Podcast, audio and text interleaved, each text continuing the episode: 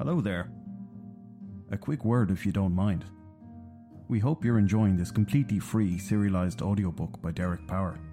In these challenging times, the world needs a strong dose of Irish mythology and fairy magic. If you could, please take a moment to rate the podcast and subscribe. That would just be lovely.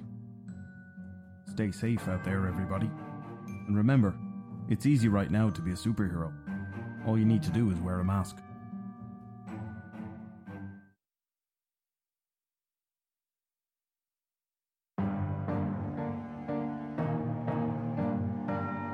Filthy Henry, the Fairy Detective, Chapter 10.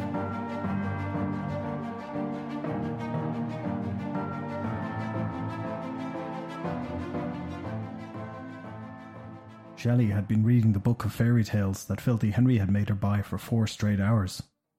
She had decided that reading it in one sitting would make it less embarrassing, although who she was going to be embarrassed in front of was the real question. Over the years, her list of friends had dwindled down to a handful in total. Even then, they rarely made the first move to get in contact with her. Chances were, nobody was going to suddenly barge into her apartment while she lay curled up on the couch reading about leprechauns and talking cats. She had always worried about becoming a cat lady, one of those old spinsters that you would see spending more time with animals than people, talking to the cats as if they could respond. That was until Kitty Purry had actually spoken back to her. At first, she was sure she had lost her mind, but then the cat had definitely spoke about things that Shelley knew nothing about. The only downside was that, with her lack of other friends to contact, Shelley was never sure if Kitty actually did speak that it was not all some elaborate hoax her subconscious was playing.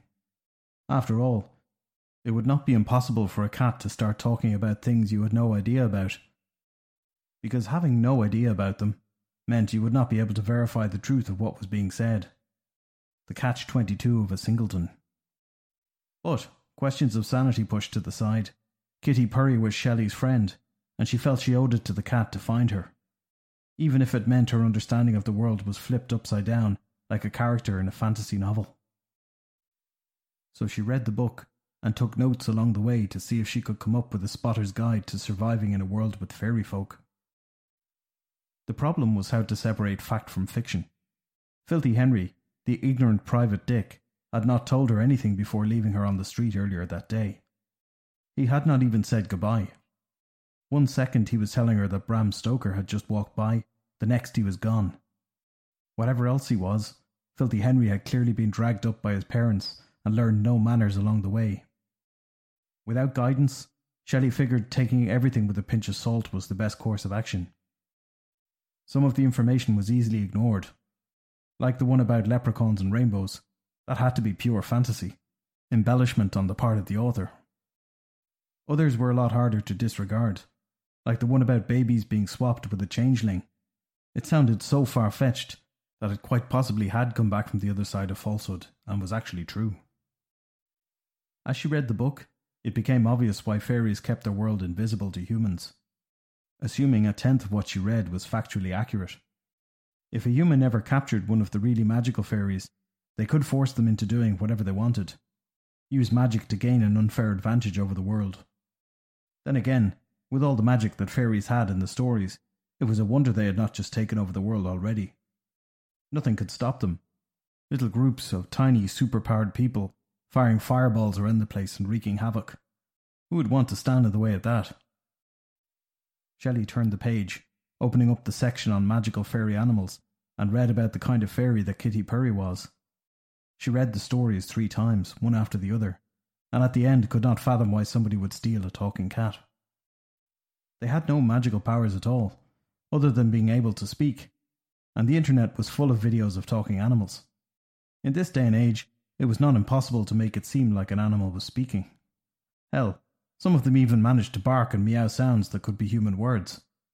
Plus, you couldn't make a caught C do anything it did not want. They were like normal cats in that regard. So all you wound up with was an animal that would refuse to talk.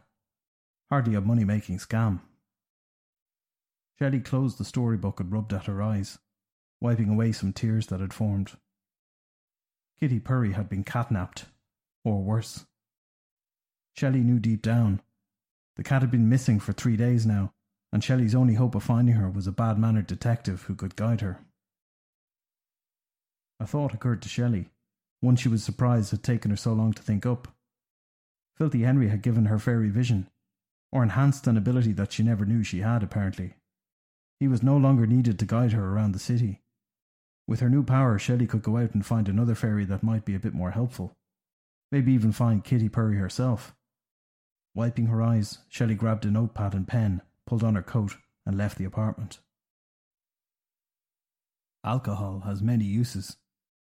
In times past, it had been used in a medicinal fashion, helping to wash out gunshot wounds so as to prevent infection, and as extremely cheap pain relief while said gunshot was being operated on. As the times changed, so did the uses. Alcohol was drunk in large quantities to help erase painful memories, or get the courage to talk smoothly to a member of the opposite sex. Some folk liked to use alcoholic drinks, such as beer, as a method to improve how they thought, a sort of mental lubrication, something to get the gears in the brain turning fast so that a solution to a particular problem presented itself in a timely manner. A beverage with many forms that had survived the ages and attempts to suppress it. Filthy Henry hated it, or to be more precise, he hated human alcohol. Due to his magical nature, normal alcoholic drinks had no effect on him whatsoever. In his youth, Filthy Henry had partaken in the honourable tradition of getting some age appropriate stranger to purchase the cheapest cider possible for himself and his friends. The purchased paint thinner was then drank in a field somewhere, out of sight of prying parental eyes. Everyone else got sculled out of their minds. The fairy detective never even felt light-headed. He experimented throughout the years, drinking more and more potent combinations. Each one resulted in what seemed like a level above being sober. Super sobriety almost.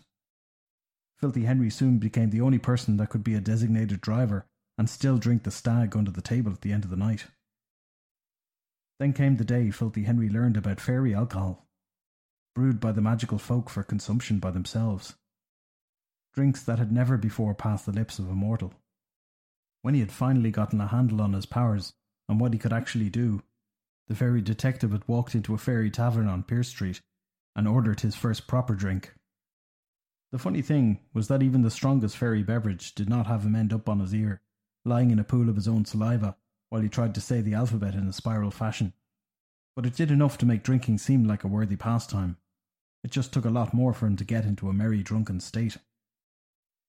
The tavern in question was a well known fairy tavern, Bunty Dooley's Bar, and had become Filthy Henry's local watering hole over the years. Here, all the races of fairy could mix and mingle, drinking until the small hours of the morning, without ever being made to feel unwelcome.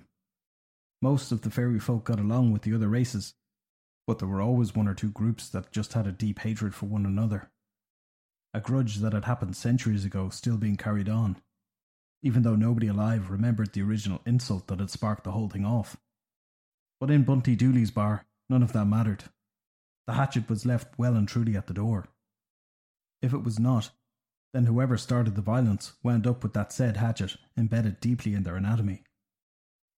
This was neutral ground, where people came to gather and partake in that aged old tradition of brain cell killing, safe in the knowledge that the only violence which might occur would be as the result of knocking over somebody's drink. Filthy Henry loved it. It was the only place in the world where he did not feel like such an outsider. He had taken up his regular spot at the end of the bar, farthest from the main door, but nicely situated beside the emergency fire escape. Nobody was sitting near him, which meant Filthy Henry could leave his notepad out on the bar counter and work on the case while drinking a chilled glass of fairy ale. I hear you've gone and given someone the sight, a female voice said to the fairy detective. Looking up from his scribbles, Filthy Henry saw the proprietor of the pub, Bunty Dooley, standing in front of him as she wiped down the countertop with a cloth a cloth which was moving of its own accord, guided by her magic. Bunty Dooley was best described as a Sidhe, a sort of elf creature with incredible magical abilities. The story went that she was originally from Northern Ireland, but nobody knew when she had actually moved to Dublin. Her race was one that aged so slowly it was impossible to tell how old they really were. In simple human terms, They were the sort of person that was constantly asked for identification when in an off license, even if they spent an hour looking for a nice bottle of wine.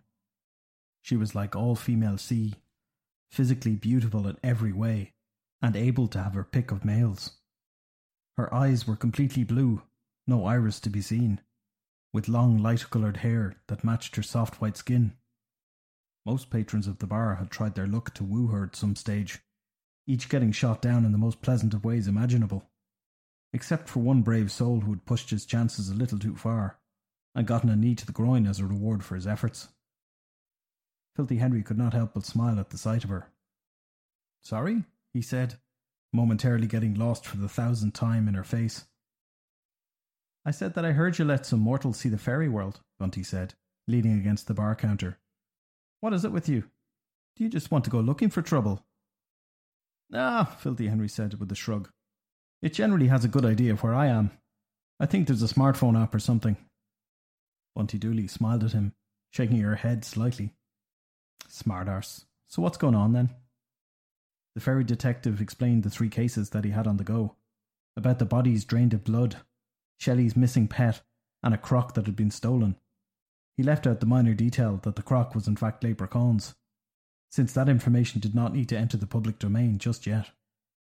Finding out that the basis of your financial institution had just been robbed was something nobody needed to hear. It would be like bailout being forced on a small country because they let their banks fail miserably. Filthy Henry finished and took a big mouthful of his beer, savouring the taste. What better way to look at the bigger picture and try and come up with a solution? Besides, I came here and I thought you might have heard about someone messing with rainbow alarms recently, trying to crack them. Bunty gestured with her hand, and the dust cloth glided along the countertop towards her. She reached out and grabbed it, absent mindedly dusting the counter between herself and the fairy detective. No, sure it's impossible. Nobody can get around a leprechaun rainbow. It's been tried too many times. Mostly by other leprechauns. That just shows how foolproof they are. Be that as it may, Filthy Henry said. Somebody's managed it. I just can't figure out the how of it yet. Then there's the drained bodies thing as well. Dag that above, Henry, Bunty said. You're looking for a rogue stoker. How's that not jumping right out at you like being slapped in the face with a fish? Filthy Henry frowned. Northern fairies had some strange sayings, ones that had somehow made it into the human phrase book as well, but they never made sense in Dublin. What does that even mean? I know I'm looking for a stoker. Besides, I think I found him already. He reached into his coat pocket and pulled out the little bag of ash he had taken from the crime scene. As doggy bags went, it ranked fairly low down on the list. But a clue was a clue, and a true detective never turned his nose up at one. Carefully, Filthy Henry placed the bag on the counter between himself and Bunty. Folding his arms, he nodded at the bag of ash. What do you want me to do with that? Bunty Dooley said, looking at the bag. And I thought you just wanted to chat. I did, Filthy Henry said, nudging the bag towards her with his hand. But you know I haven't got enough magic in me to do the spell correctly. Besides, you're the only one I would trust with something like this. She snatched the bag off the counter and stuffed it into her pocket before turning around and storming down the bar. I'll be in touch, Bunty said to him as she walked away. Now get the hell out, before I bar you for life, you half breed. Insults were like wasp stings, Filthy Henry found. Small ones were annoying, depending on where they came from. But if a friend insulted you and meant it, it was like the entire nest had decided to play pin the tail on the human. Insults from friends hurt so much more. Filthy Henry gathered up his belongings, downed the remains of his drink, and left. Shelley walked down Parnell Street, bathed in the light of a hundred street lamps, amazed at what she was seeing. Everywhere she looked, there were fairy folk doing fairy folk things, while normal people walked right by them, oblivious to it entirely. It was fascinating to watch. Nobody ever accidentally interacted with anybody else. While there was a lot less fairies on the street, the ones that were there walked about without being careful. People, normal people, if that wasn't too racist a phrase to use, would suddenly go around them or stop and look at the time, all the while avoiding a collision. What was more interesting was that since gaining her fairy vision, the magical people seemed to notice her now. Whereas they walked by humans without giving them a second glance, most of the fairy folk would nod politely at Shelley as they crossed paths. Two worlds inhabiting the same place. It was simply amazing. As she came near the bookstore, Shelley spotted a familiar fairy face. Abraham Stoker had just stepped out, a big bag of books in his hand. She smiled at the sight of him. He had seemed pleasant enough when they had met earlier, and Shelley hoped that maybe the vampire would be willing to help her find Kitty. Sorry, Mr. Stoker, Shelley shouted, running up to him and waving her hand in the air to get his attention. We meet again, Miss Godfrey, he said, turning around to look at her. Um, yeah. That still isn't my surname. Apologies, Abe said. I tend to trust the words from Filthy Henry a little too much. How are you?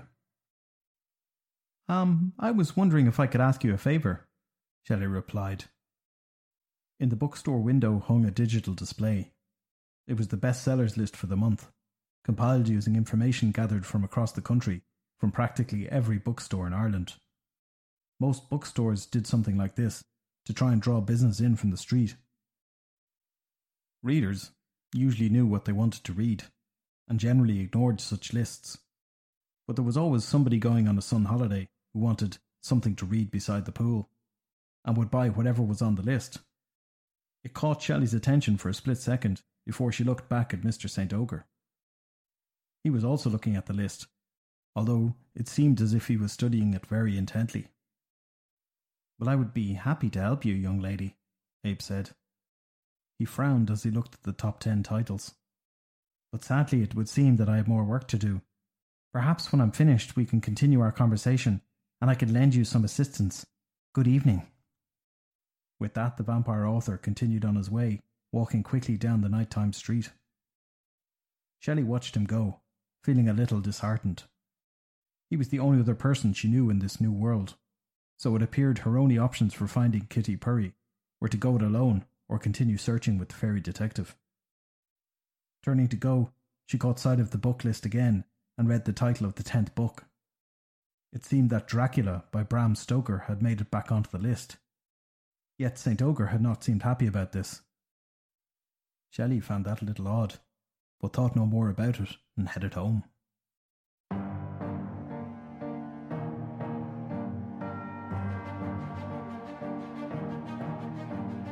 Filthy Henry, the Fairy Detective, is a novel by Derek Power. Other Filthy Henry novels are currently available to buy on Amazon Kindle. This audiobook version was narrated by Niall Milton.